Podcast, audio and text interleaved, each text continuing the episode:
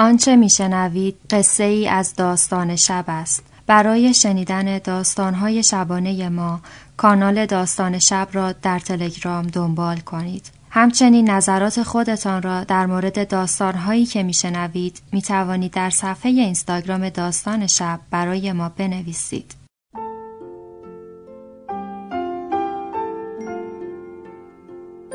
به موجب این سند شش دانگ صدای معصوم بماند برای وارثان داستان شب که در گذر سالها خواهد ماند. ارادتمند داستان شب.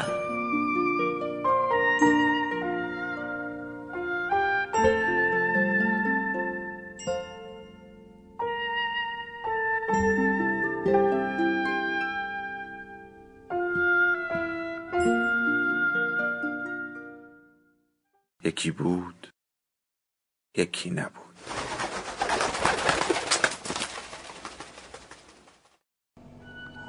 خودکار آبی را این بار آنقدر محکم روی کاغذ کشیدم که پاره شد.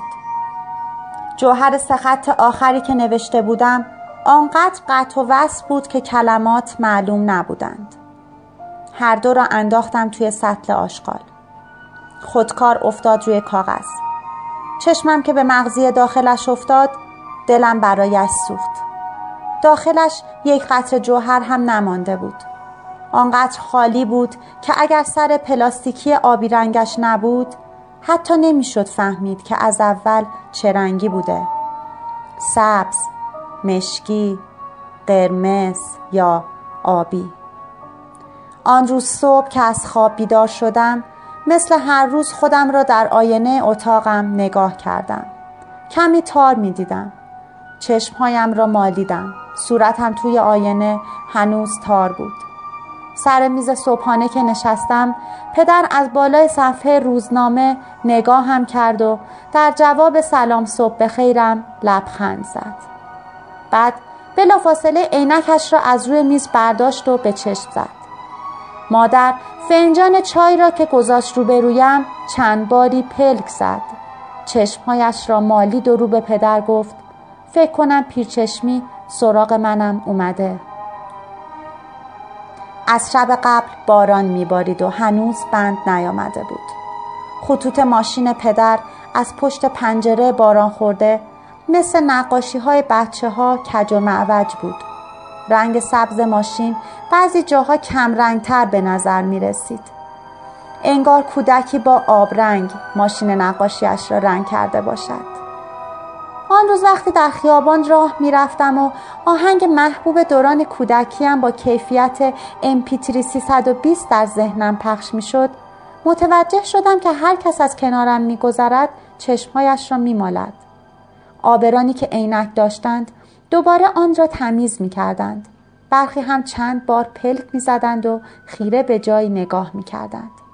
در پایان روز وقتی کاملا اتفاقی چشمم به آینه افتاد که به دیوار فروشگاه آویزان بود، دلیل آن همه پلک زدن و چشمالیدن را فهمیدم. من تار شده بودم. انگار وضوح دیجیتالی تصویرم از بین رفته بود و آنتن اسقاط پشت بام تصویری تار و کدر از صفحه صورتم پخش میکرد. بار دیگر تمام اشیا و آدمهای دور و برم را نگاه کردم. به جز تصویر خودم در آینه همه چیز واضح بود و شفاف. مادر و پدرم تا تمامی وسایل منزل را از دور و نزدیک دقیق ندیدند، حرفهایم را باور نکردند. مادرم تا آخر شب سه لیوان آب هویج به خوردم داد و به پیشنهاد پدر قرار شد لباسهای پررنگتری بپوشم تا بهتر دیده شوم. هر دویشان این وضعیت را موقتی می‌دانستند و نتیجه خستگی، سیگنال‌ها، امواج موبایل، اشعه ماکروفر و اینجور چیزها. هر روز که از خواب بیدار می‌شدم با چشم بسته جلوی آینه اتاق می‌ایستادم و کم کم چشمهایم را باز می کردم، به این امید که به تاری روز قبل نباشم. اما برخلاف انتظار همه هر روز تاریم بیشتر می شد. به صورتم که دست می کشیدم جای انگشتانم روی پوست نیمه شفافم می ماند. هر جای بدنم را لمس می کردم انگار که با انگشت صفحه ال سی دی را فشار دهم ردی شفاف به جای می ماند. تا اینکه صبح روز سوم حاله‌ای از کمد باریک و چوبی که هیچ وقت از توی آینه معلوم نمی‌شد را دیدم. قضیه داشت کم کم جدی می‌شد. دیگر از مرز تاریک گذشته بودم و داشتم شفاف می‌شدم و احتمالاً به زودی هم پاک محو. برادرم کمابیش از وضعیتم خبردار شده بود. تعطیلات بین دو ترم که به خانه آمد با دیدنم گفت چقدر کمرنگ شدی؟ تمام صفحات گوگل را گشت تا ببیند انسان دیگری هم مانند من بیماری کمرنگ شدن گرفته یا نه. هیچ موردی هیچ جای دنیا ثبت نشده بود. من اولی بودم. بعد هم دو روز تمام سرگرم درست کردن یک صفحه ویکی‌پدیا برایم بود با عنوان اولین انسان کمرنگ جهان. با موبایلش چند تا عکس جدید ازم انداخت. عکس‌هایم انگار که ضد نور باشند یا دست برادرم لرزیده باشد تار و بی‌کیفیت بودند و سایت مرتب ارور می‌داد. بالاخره یکی از عکس‌های قدیمی‌ام مال همان موقعی که هنوز پررنگ و لاب بودم را انتخاب کردیم. با کمرنگ شدنم حتی کیفیت به یاد آوردن آهنگ محبوبم هم به صد و بیست و هشت نزول پیدا کرده بود. صدایم هم هر روز آهسته تر می‌شد. باید داد می زدند تا صدایم را بشنوند. دیگر به سختی متوجه حضورم می شدند. از نور فرار می کردم. چون هر لحظه می خواست من را پاک کند و برعکس سیاهی باعث می شد که من بهتر دیده بشوم. حتی دیگر کمرنگ هم نبودم. مانند سطحی ها شورخورده شده بودم. به جز مواقعی که تند و سریع حرکت می کردم تشخیص دادنم ممکن نبود. دیگر در کوچه و خیابان هم نیازی نبود لباس بپوشم. در آینه تنها قوس بازو و رانهایم را می دیدم و کمد دیواری چوبی توی آینه هر روز شفافتر از روز قبل می شد. هر روز یک دستم را روی آینه می گذاشتم و تا جایی که زور داشتم روی سطح صیقلی آینه فشارش می دادم. اما هرچه فشارم بیشتر می شد رنگ انگشتانم روی آینه کمتر به چشم می آمد. موهایم حالا دیگر مانند هاله‌ای از نور فلورسانت دور سرم به نظر می رسید و خطوط جدا کننده بدنم کاملا از بین رفته بود. مثل یک لباس بافتنی که آخرین رج کانوای رنگیش را از هم به شکافند دیگر هیچ تار و پودی از من باقی نمانده بود. سر میز صبحانه دیگر کسی متوجه حضورم نمی شد. بشقاب و لیوانم هم کم کم از روی میز برداشته شدند. البته اشتهایم کمتر شده بود و به ندرت چیزی می‌خوردم. هر روز سبک‌تر و خالی‌تر می‌شدم. خودم هم دیگر باورم نمی‌شد که روزی مانند قاب عکس روی میز تحریرم بودم.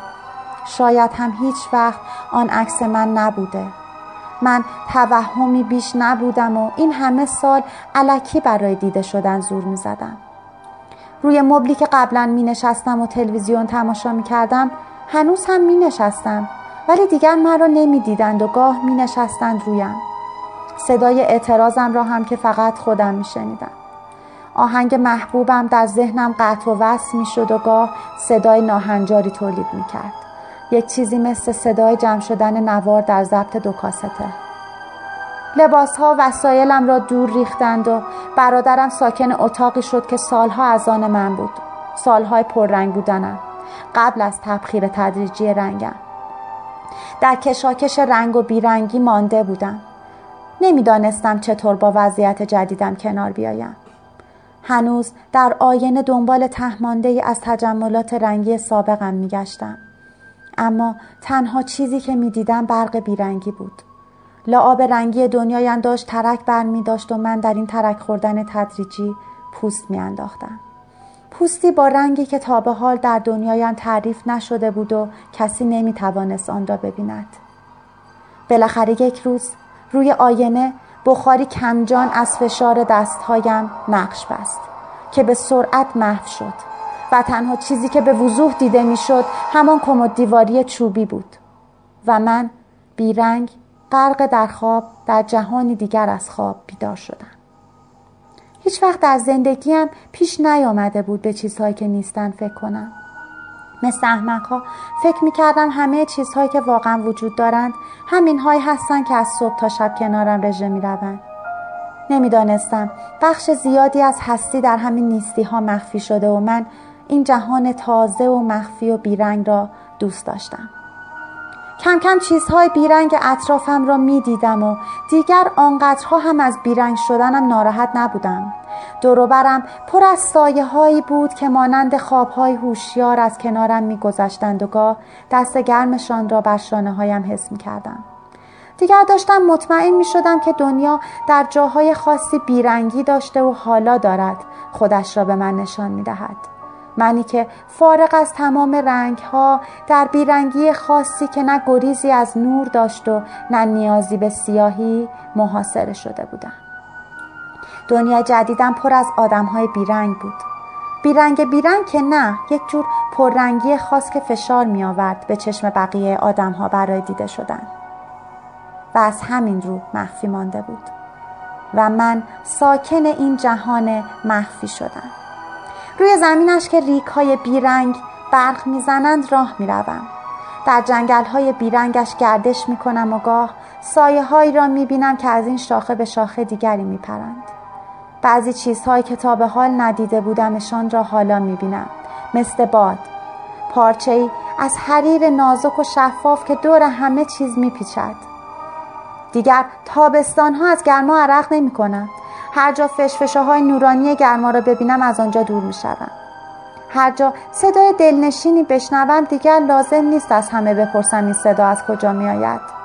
کافی است به آسمان نگاه کنم و نوت‌های شیشه‌ای و براق موسیقی را ببینم که کجا تعدادشان بیشتر است. عاشق پروانه‌های بیرنگ براقی هستم که روی گل‌های کریستالی براق بال می‌زنند. همه چیز براق است و بیرنگ. دنیای رنگی برای همیشه از یادم رفته. هر چقدر هم به ذهنم فشار می آورم تا خاطره‌ای در من زنده شود و همچون جرقه های رنگارنگی از ذهنم بیرون بزند بیفایده است. دیگر حتی نمی توانم تصور کنم که درختی با برگ‌های سبز یا پروانه‌های سفید با خال‌های سیاه هم وجود دارند که بعضی جهان‌ها رنگی‌اند تا زیر باران زنگ نزنند. هیچ چیزی برایم نمانده که بتواند تهرنگی از آن دنیا را به یادم بیاورد. هیچ چیز جز خاطره دور از همان مغزی خالی خودکار آبی بیرنگم.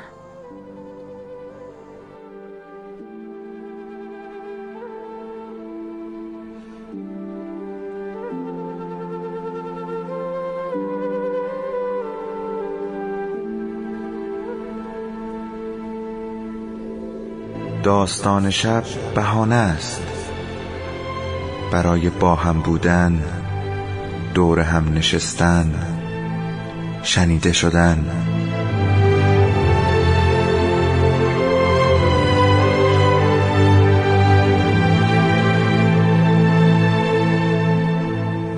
صدای افسانه ها رو میشنوین.